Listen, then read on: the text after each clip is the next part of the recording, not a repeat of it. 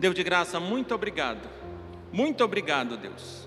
Obrigado por cada uma das mulheres que receberam de Ti a dádiva de serem mães. As mães biológicas, as mães de coração. Muito obrigado. Deus, que Tu as abençoe. Que Tu dê graça e misericórdia a cada uma dessas mulheres a cada dia. E que cada dia elas possam sentir o Teu cuidado, o Teu zelo em suas vidas. Abençoa. Abençoa, Deus, também as nossas famílias. Cuida, Deus, de cada uma das nossas famílias. Cuida, Deus, de cada um dos nossos casamentos. Cuida, Deus, para que nós, crentes no Senhor Jesus Cristo, possamos ser sal e luz no meio dessa sociedade que tu mesmo nos colocou para vivermos. Em nome de Jesus, amém.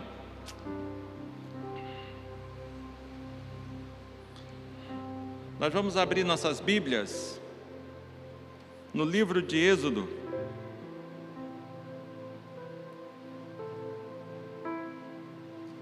Livro de Êxodo, capítulo 2.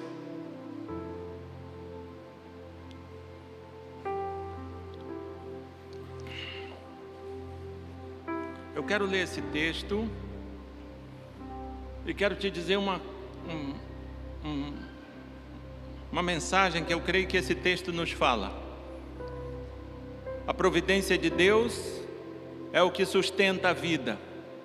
Mas quando eu estou falando de providência, de sustento de vida, eu não estou simplesmente falando de sobrevivência, não estou simplesmente falando de evitar de morrer, não é só disso que eu estou falando, mas eu estou falando de vida de vida como Jesus Cristo disse: Eu vim para que tenham vida e a tenham em abundância. Eu gostaria muito que você lesse comigo esse texto. Na verdade, eu vou ler e você vai acompanhar com os teus olhos. Gostaria muito que você olhasse para esse texto, ouvisse esse texto nessa perspectiva. Só a providência de Deus, a providência de Deus é o que sustenta a vida. Eu creio que se nós olharmos para esse texto nessa perspectiva, muita coisa pode mudar na nossa vida. Porque muitas vezes a gente acha que muitas outras coisas têm o poder de sustentar a vida. A gente acha que é o nosso diploma, é a beleza, é a juventude, são os nossos contatos, são diplomas, são isso, são aquilo e aquilo outro. E muita, muito poucas vezes nós lembramos que é somente Deus que sustenta a vida. Certa feita eu ouvia uma especialista dando uma entrevista, logo no início da pandemia. Não sei, não foi bem no início não, mas foi lá pelo mês de julho do ano passado. E ela dizia que essa pandemia ela, ela era muito democrática. Não adiantava você ter amigo médico, não adiantava você ter dinheiro, não adiantava ter plano de saúde, essa pandemia era muito democrática. Ela infectava quem ela queria infectar. Essa especialista não era crente, não era cristã, por isso eu creio que ela não lembrou de, de falar que é só Deus quem poderia ser o socorro dessas pessoas. Certamente, se fosse eu entrevistado, eu diria isso.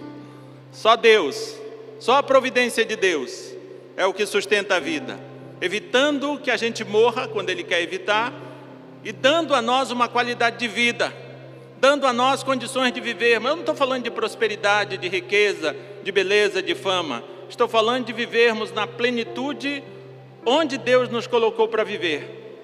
Mas vamos ler o texto, senão eu prego antes mesmo de ler o texto, não é verdade? Êxodo capítulo 2, do verso de 1 ao verso 10. Quem achou, diga glória a Deus. Muito bem. Foi-se um homem da casa de Levi e casou-se com uma descendente de Levi.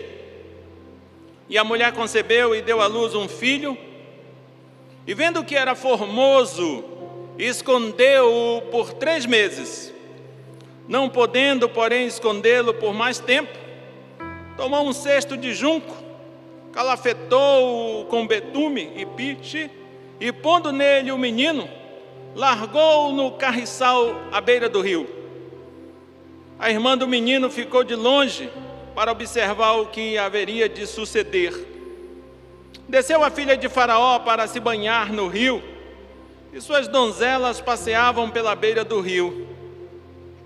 Vendo ela o cesto no carriçal, enviou a sua criada e o tomou. Abrindo-o, viu a criança, e eis que o menino chorava. Teve compaixão dele e disse: Este é menino dos hebreus. Então disse sua irmã, a filha de Faraó: Queres que eu vá chamar uma das hebreias que sirva de ama e te crie a criança? Respondeu-lhe a filha de Faraó: Vai. Saiu, pois, a moça e chamou a mãe do menino. Então lhe disse a filha de Faraó: Leve este menino e cria-mo. Pagar-te-ei o teu salário. A mulher tomou o menino e o criou. Sendo o menino já grande, ela o trouxe à filha de Faraó, da qual passou ele a ser filho. Esta lhe chamou Moisés e disse: Porque das águas o tirei. Vamos orar ao nosso Deus. Deus de graça, nós lemos a tua palavra, tua palavra foi lida. E eu clamo, Deus, a Ti que Tu, te, tu tenha misericórdia de mim, que Tu tenha misericórdia de nós, e que Tu fale, Deus, aos nossos corações através dessa palavra, dessa exposição que eu pretendo fazer da Tua palavra. Que Tu nos abençoe, de maneira que sejamos consolados, exortados, direcionados pelo poder da Tua palavra.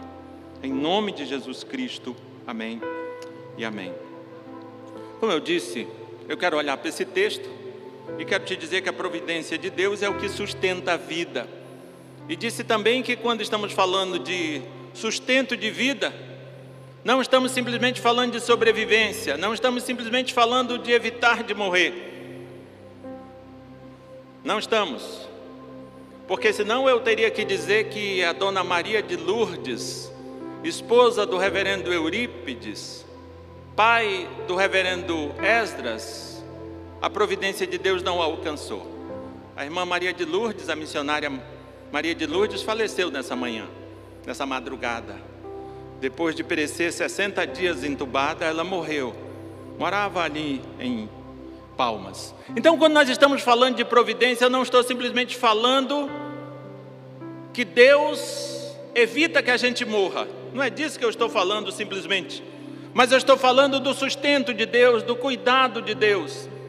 Estou falando que é Deus que nos sustenta em todos os aspectos das nossas vidas. É nesse sentido. E quando eu estou falando também de providência, se nós olharmos para a doutrina reformada, nós vamos ver que a providência é uma das importantes doutrinas da igreja presbiteriana, e eu diria para você que de forma resumida, a doutrina, na verdade, a doutrina da providência, de forma resumida, é a relação de Deus com as suas criaturas. É importante dizer isso, porque na maioria das vezes, quando pensamos em providência, às vezes ou quase sempre a gente associa essa palavra a um final feliz. Ah, Deus entrou com providência. Tipo assim, Deus resolveu o problema. Nem sempre o entrar de Deus com a providência terá uma solução que a gente espera. Mas sempre a providência é a relação de Deus com as suas criaturas. Então pense na providência desta forma. Na verdade, a providência de Deus ela é viva, verdadeira e eficaz e constante nas nossas vidas. Se você está respirando, se você está vivo, creia que isso é fruto da providência de Deus. Ah, mas eu estou triste, eu estou frustrado, eu estou decepcionado. É mais ou menos assim, não importa se você chorou ou se sorriu, o importante é que a providência de Deus te assistiu. Que me perdoe a paráfrase assim meia atropelada, mas é mais ou menos isso. A providência de Deus é real nas nossas vidas. A providência de Deus é real na vida de todas as suas criaturas. Então, quando estamos falando de providência, nós estamos falando da relação do Deus Todo-Poderoso, soberano, onisciente, onipresente, onipotente com as suas criaturas. Queridos, mas eu li um texto, e esse texto não foi lido por pretexto, Eu quero olhar para esse texto, mas eu creio que para olhar para esse texto eu preciso perguntar: por que, que a situação chegou onde chegou? Por que, que Faraó ameaçava os filhos dos hebreus? Por que, que Joquebede teve que fazer esse cesto de junco? Por quê? Se a gente olhar um pouquinho para a história, nós vamos ver que José foi levado para Faraó, que José foi levado para o Egito. Essa história você conhece, eu não vou repeti-la, não vou te cansar repetindo ela. O fato é que, estando José no Egito, ele se tornou o segundo homem mais importante do Egito. Acima dele só estava Faraó. E Deus usou é, José para cuidar do mundo daqueles dias. Todo mundo passava uma grande fome, mas Deus usou José e assim, através da administração de José, foi possível guardar alimento e o mundo suportou a fome daqueles dias. E eu digo para você que, sob o governo de José e da geração que o conhecia, houve paz entre egípcios e israelitas. Enquanto José fora vivo, enquanto aquela geração que conhecia José viva estava, houvera paz entre egípcios e israelitas. Mas o texto de Êxodo, aí no capítulo 1, vai dizer que levantou-se um rei que não considerou o legado de José, que não conhecia José, que não conhecia a geração que o conhecera.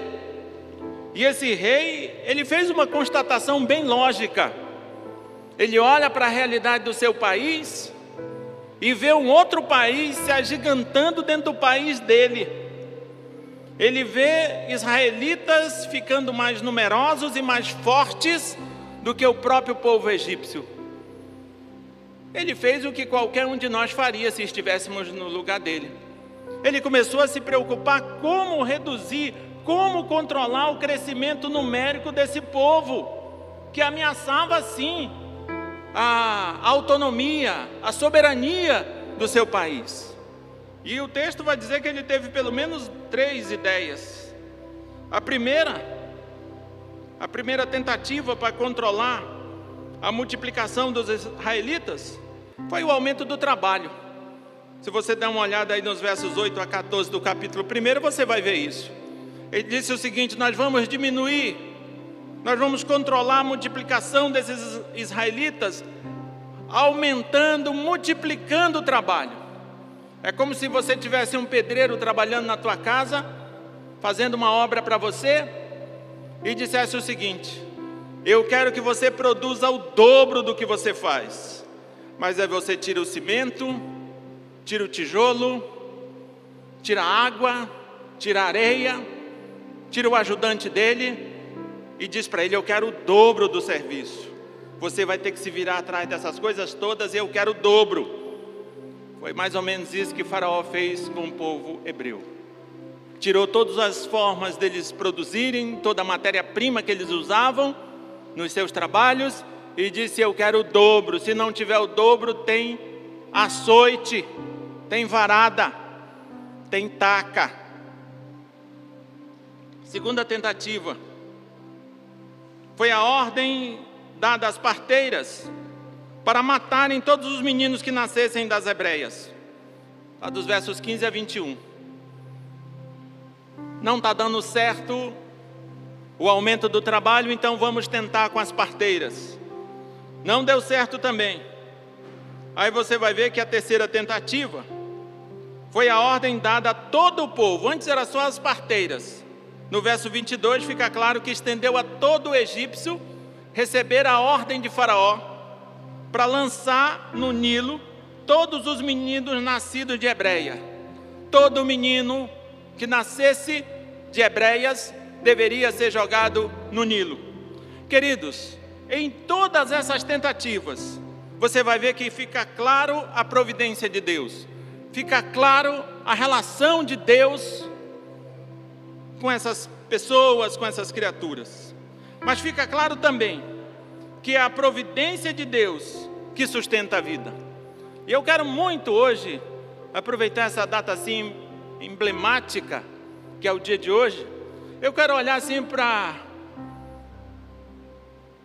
a atitude de Joquebed, uma mãe.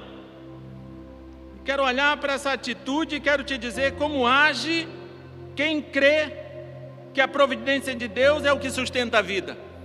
Talvez se nós olhar, olharmos para o comportamento, a ação, a atitude, a postura de Joquebed, talvez a gente aprenda como devemos viver, se de fato cremos que é Deus quem sustenta a vida. E assim eu pretendo te falar sobre isso. Pretendo te responder essa pergunta, pelo menos em três pontos. Como age quem crê nesta verdade? A primeira resposta, queridos e queridas,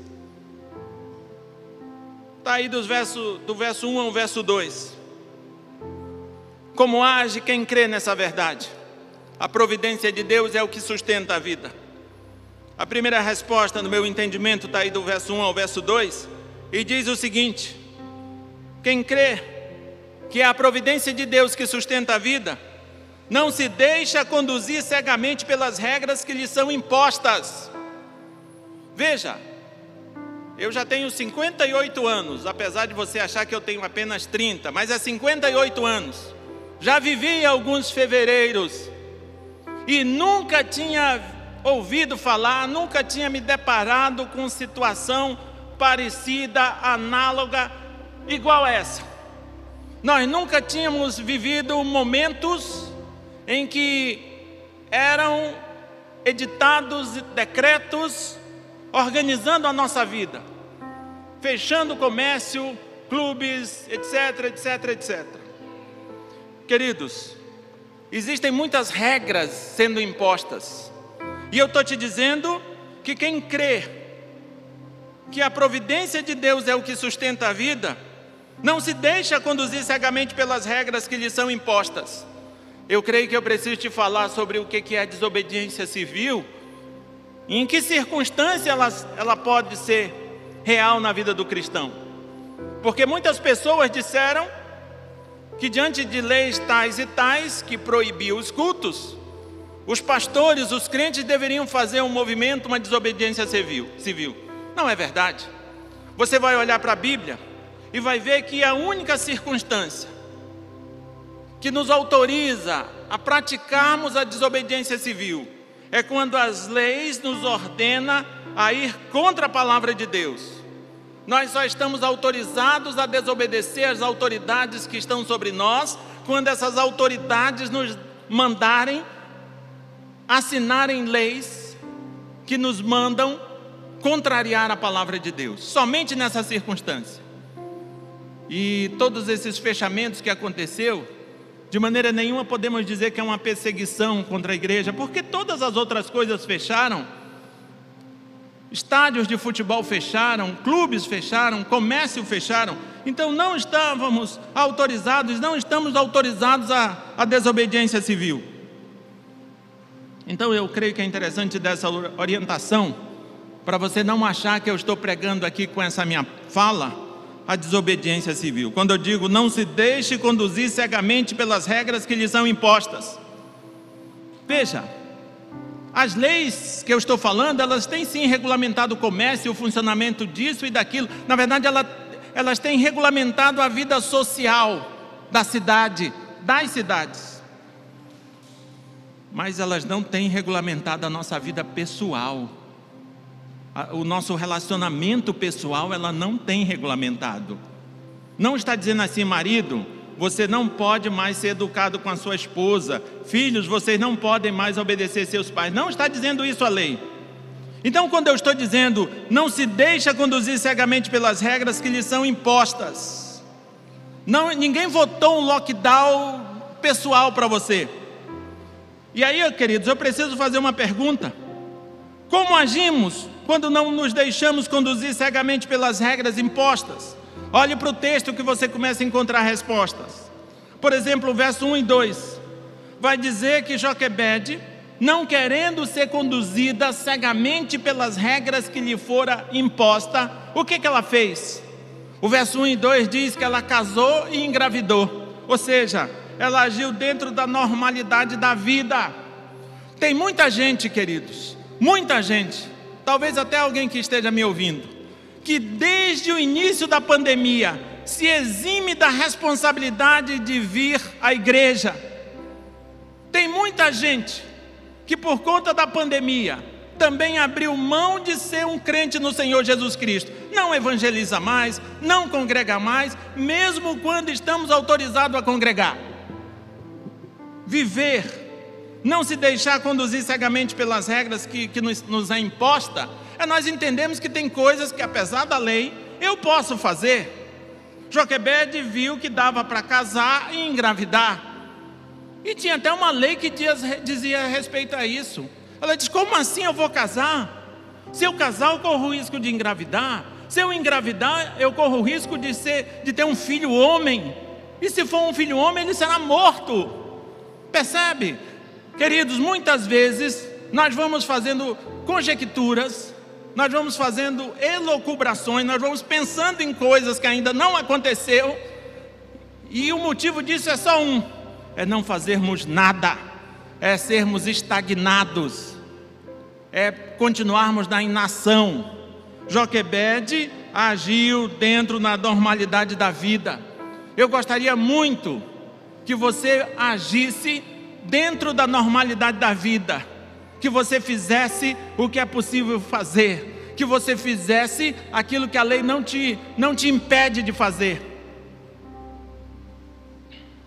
Uma outra coisa, queridos, que Joquebede fez, você vai ver que o verso 2 diz o seguinte: vendo que era formoso.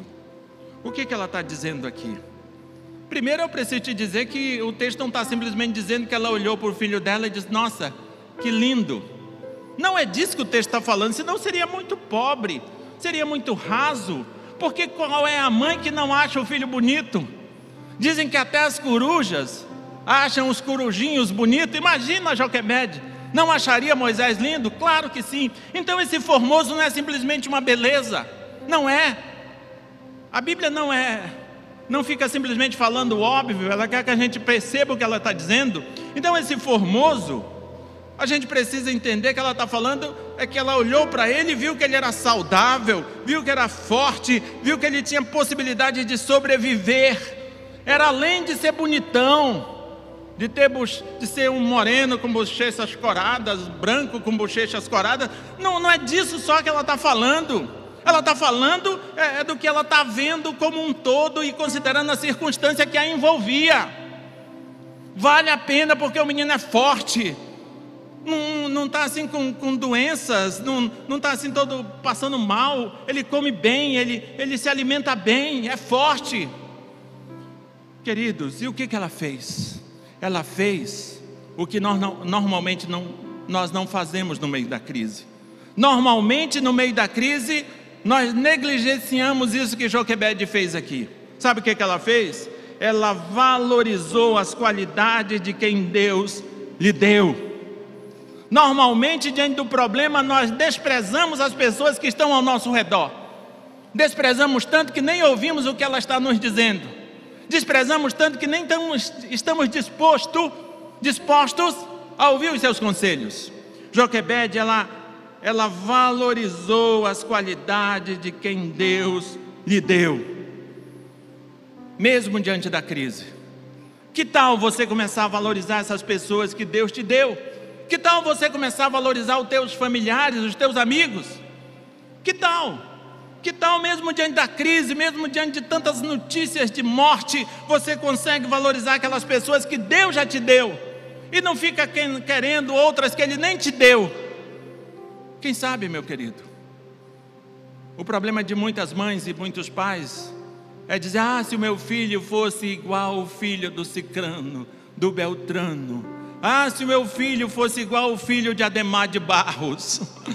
Depois você descobre quem é Ademar de Barros. É um figurão da história do Brasil. Ah, se o meu filho fosse assim. Ah, se meu filho fosse assado. O teu filho está junto de você porque você não o valoriza.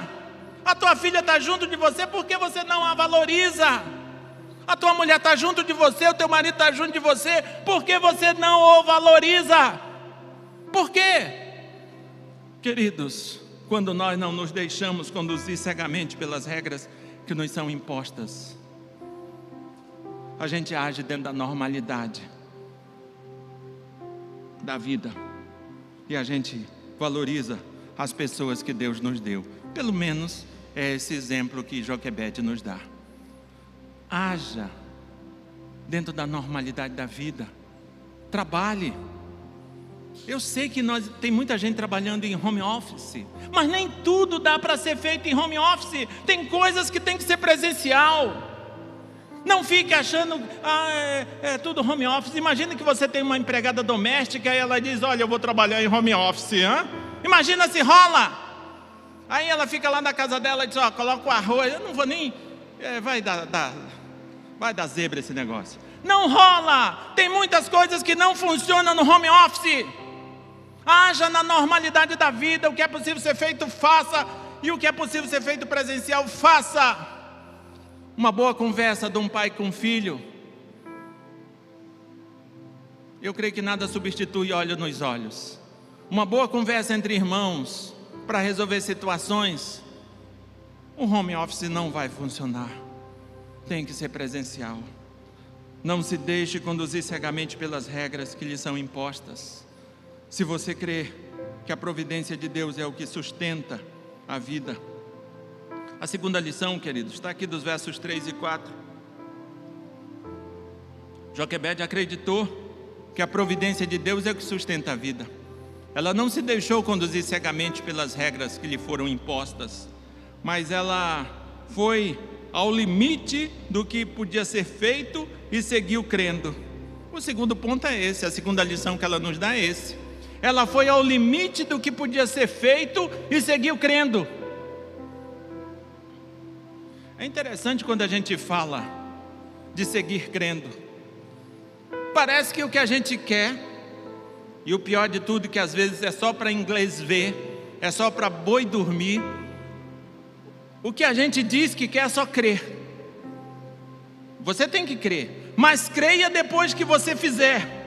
Creia que depois que você fizer tudo que estiver ao teu alcance, aí nessa circunstância você crê. Talvez você esteja lembrando daquele momento que Jesus Cristo, antes de, de ressuscitar aquela menina, ele diz para os pais e para aquelas pessoas que estavam ali: então somente creia.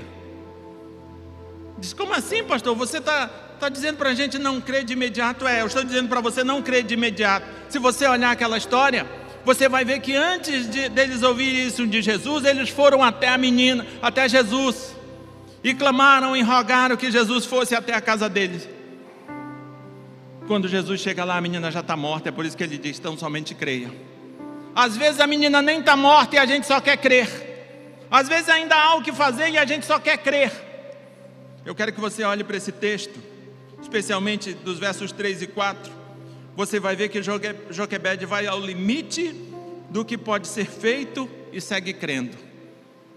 E aí a gente precisa voltar ao texto, não é verdade? E a volta ao texto é através da pergunta: o que podia ser feito naqueles dias? O que estava ao alcance dessa mãe? O que estava ao, ao alcance de Joquebede? Pelo menos três coisas. Primeiro, esconder o menino. Dá para esconder o menino, então eu vou esconder o menino. A pergunta, queridos, você já usou a primeira possibilidade? A primeira possibilidade de Joquebed era esconder o menino. A segunda, fazer um cesto de junco e calafetá-lo. A terceira, colocar o cesto com o menino no carriçal do rio. Isso fez Joquebed. Isso fez Joquebed numa circunstância muito guardada as proporções, muito parecida com a nossa. O contexto era de morte. O nosso contexto também é muito parecido com um contexto de morte. Joquebed escondeu o menino, Joquebed fez um cesto de junco, calafetou, Joquebed coloca esse cesto com o menino no carriçal do rio. Carriçal é aquela vegetação que fica à margem do rio. Se você for ali na orla, talvez você veja um monte de carriçal ali entre o, a orla e, e, o, e, o, rio Xingu. Então Joquebede coloca o cesto em cima daquele, daquela vegetação que fica à beira do rio. Queridos, o que Joquebede começou a fazer foi esconder o menino. O limite do que ela pôde fazer foi pôr o cesto com o menino no carriçal do Nilo. A pergunta, queridos, é o que você pode começar a fazer. O que, que você pode começar a fazer hoje? O que, que dá para começar a ser feito hoje, assim parecido com esconder o menino, assim parecido com fazer um cesto de junco e calafetá-lo, assim parecido com pegar esse cesto e colocar no carriçal? O que, que você pode fazer hoje, análogo a essas três ações que ela teve? O que, que você pode fazer hoje? Porque a história de Joquebed já passou, eu estou até contando ela para você e você já sabe o final dela. E a sua está sendo contada hoje. Qual será o final da tua história? O que, que você vai fazer? Quando contarem a tua história, como é que vai ser o final dessa história se depender de você? O que que você vai fazer, meu amado?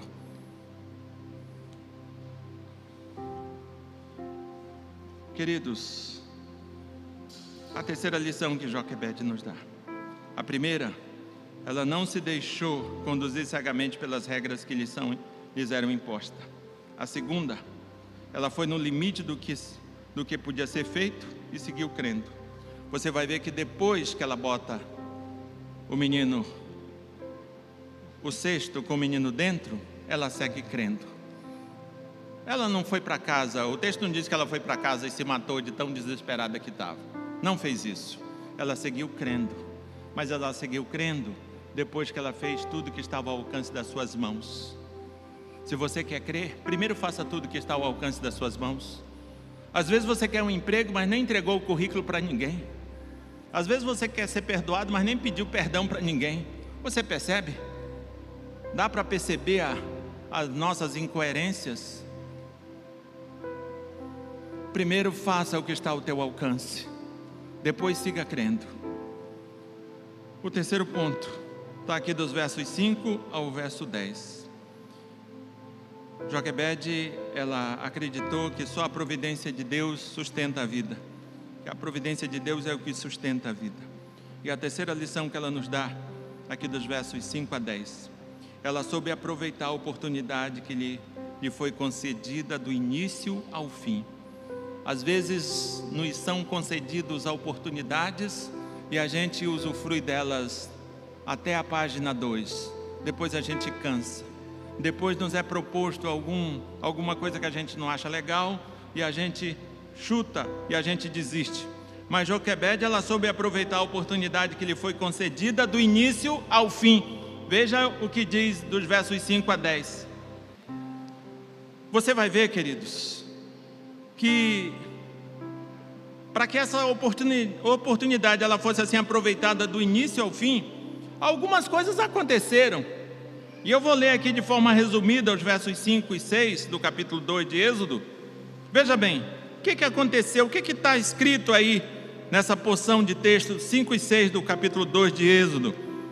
Veja bem, a filha do Faraó descera ao Nilo para tomar banho Nisso viu o cesto entre os juncos e mandou sua criada apanhá-lo. Viu um bebê chorando, ficou com pena dele e disse: Este é menino dos hebreus. Veja, estou falando que Joquebede nos ensina a aproveitarmos a oportunidade do início ao fim. E o que está acontecendo aqui?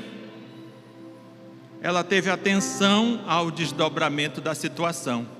Os olhos de Miriam eram os olhos de Joquebede ali.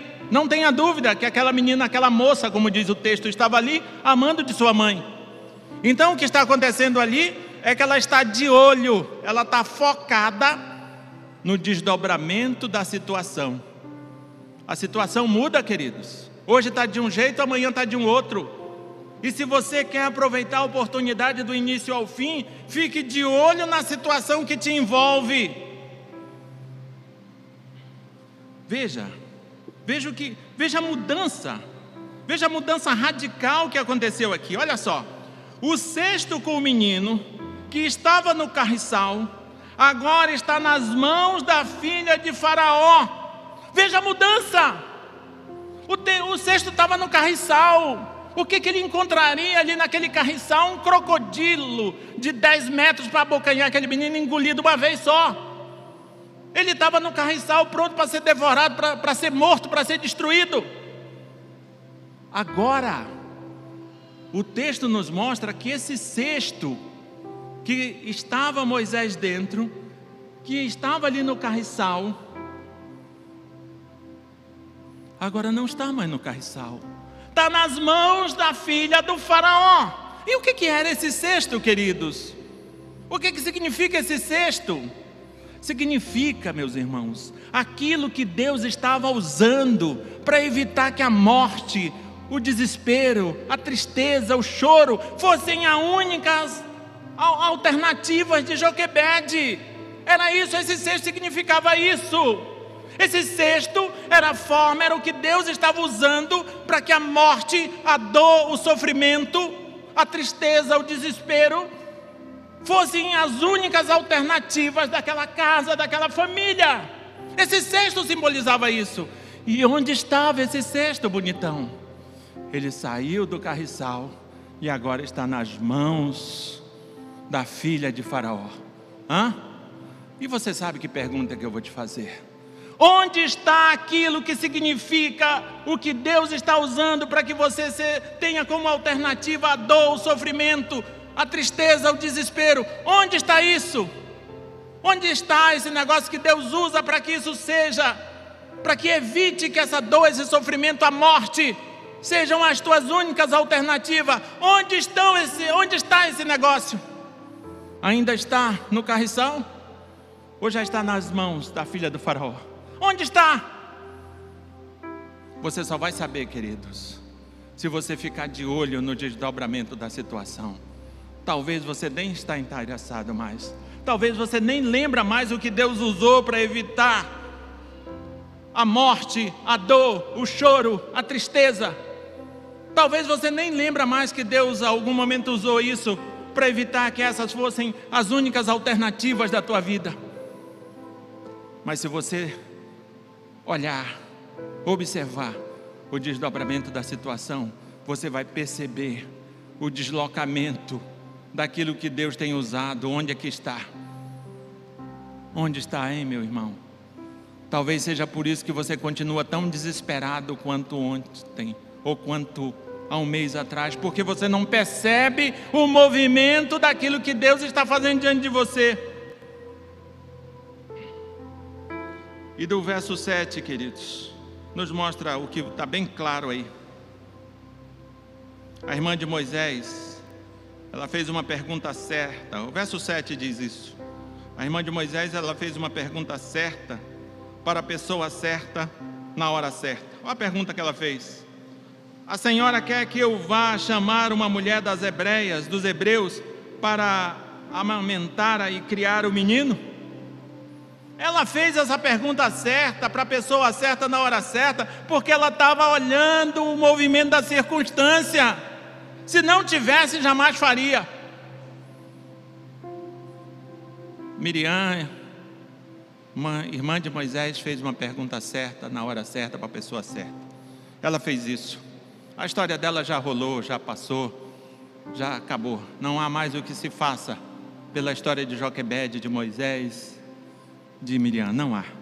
E nem pela filha de Faraó, já tudo, esses personagens aqui já estão lacrados consolidados. Essa história já consolidou. Mas a sua ainda está rolando. A tua história ainda está sendo escrita. A prova disso é que você está aqui, Vivinho da Silva. Creio que até está ouvindo o que eu estou falando e me olhando.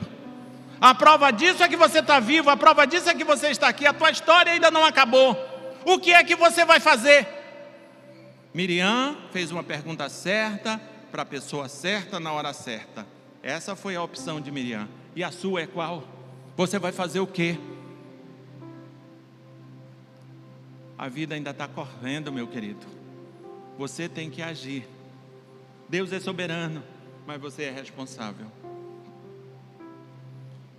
Irmãos, para nós refletirmos e praticarmos, quero te relembrar o que eu repetidamente falei aqui. A providência de Deus é o que sustenta a vida. Não pense que é o dinheiro, não pense que é a tua habilidade, não pense que é a tua família, não pense que é isso, que é aquilo ou aquilo outro. O que sustenta a vida é a providência de Deus.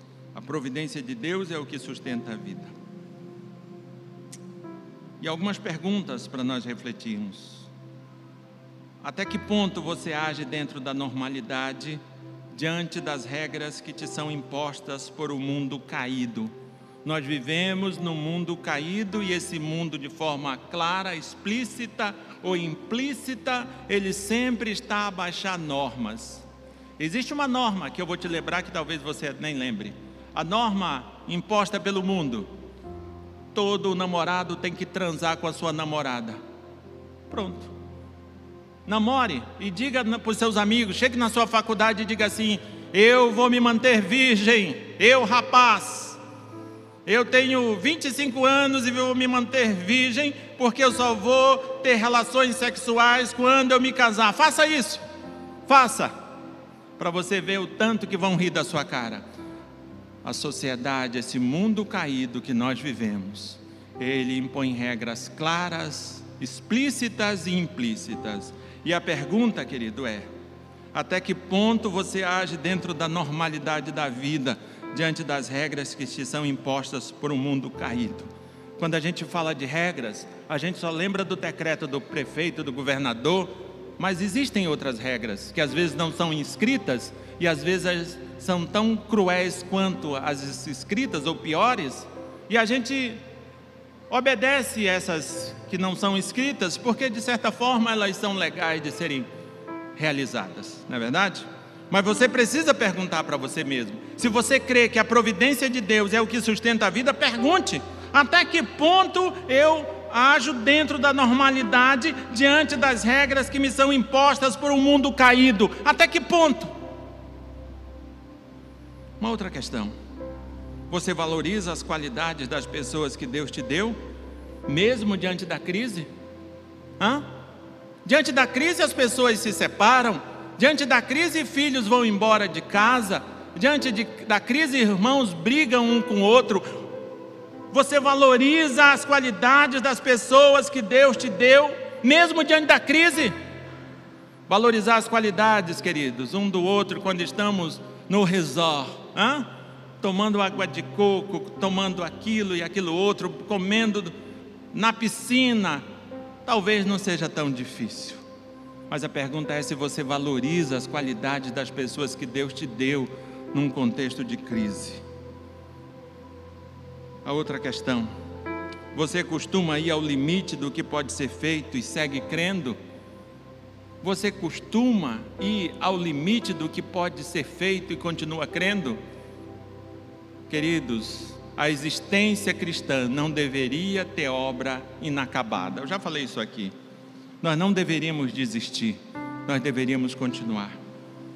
Você tem atenção ao desenrolar da situação que te envolve? E por último, nas mãos de quem está o que Deus tem usado para evitar que a morte, o desespero, o choro sejam as tuas únicas alternativas? Na mão de quem está esse negócio? Que Deus tenha misericórdia de cada um de nós e que nós possamos crer sim, que é a providência de Deus que sustenta a vida. E que assim, Deus, que assim, meus irmãos, possamos buscar esse Deus de todo o nosso coração. Às vezes nós buscamos tantas outras coisas, buscamos carreira, diploma, reconhecimento, buscamos isso, aquilo e aquilo outro, e nos esquecemos de buscar o Senhor. A providência de Deus é que sustenta a vida e que Ele nos abençoe em nome de Jesus Cristo. Vamos ficar de pé e vamos orar.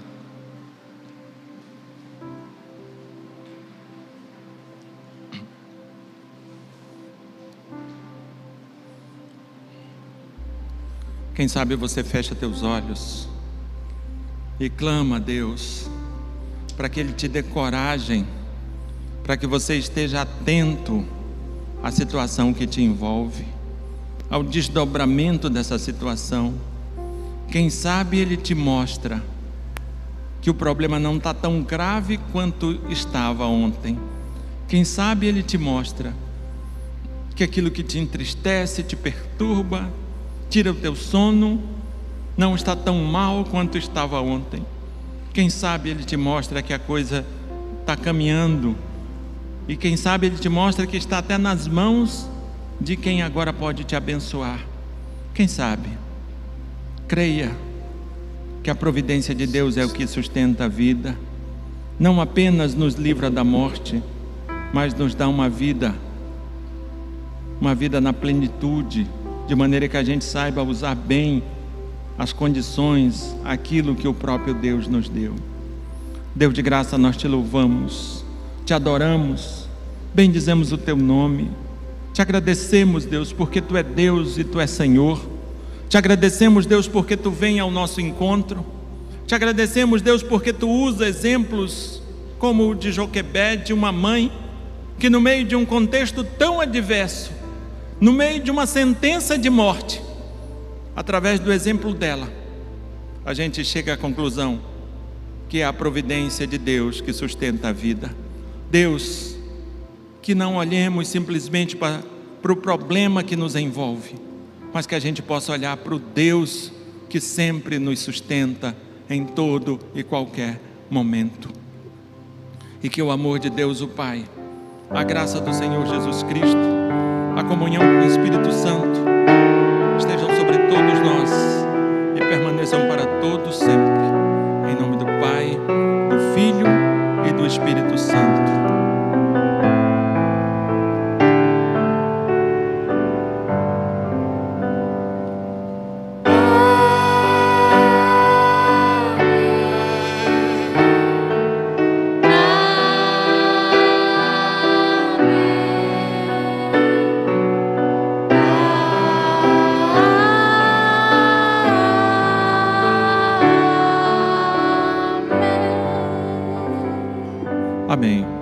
sentar.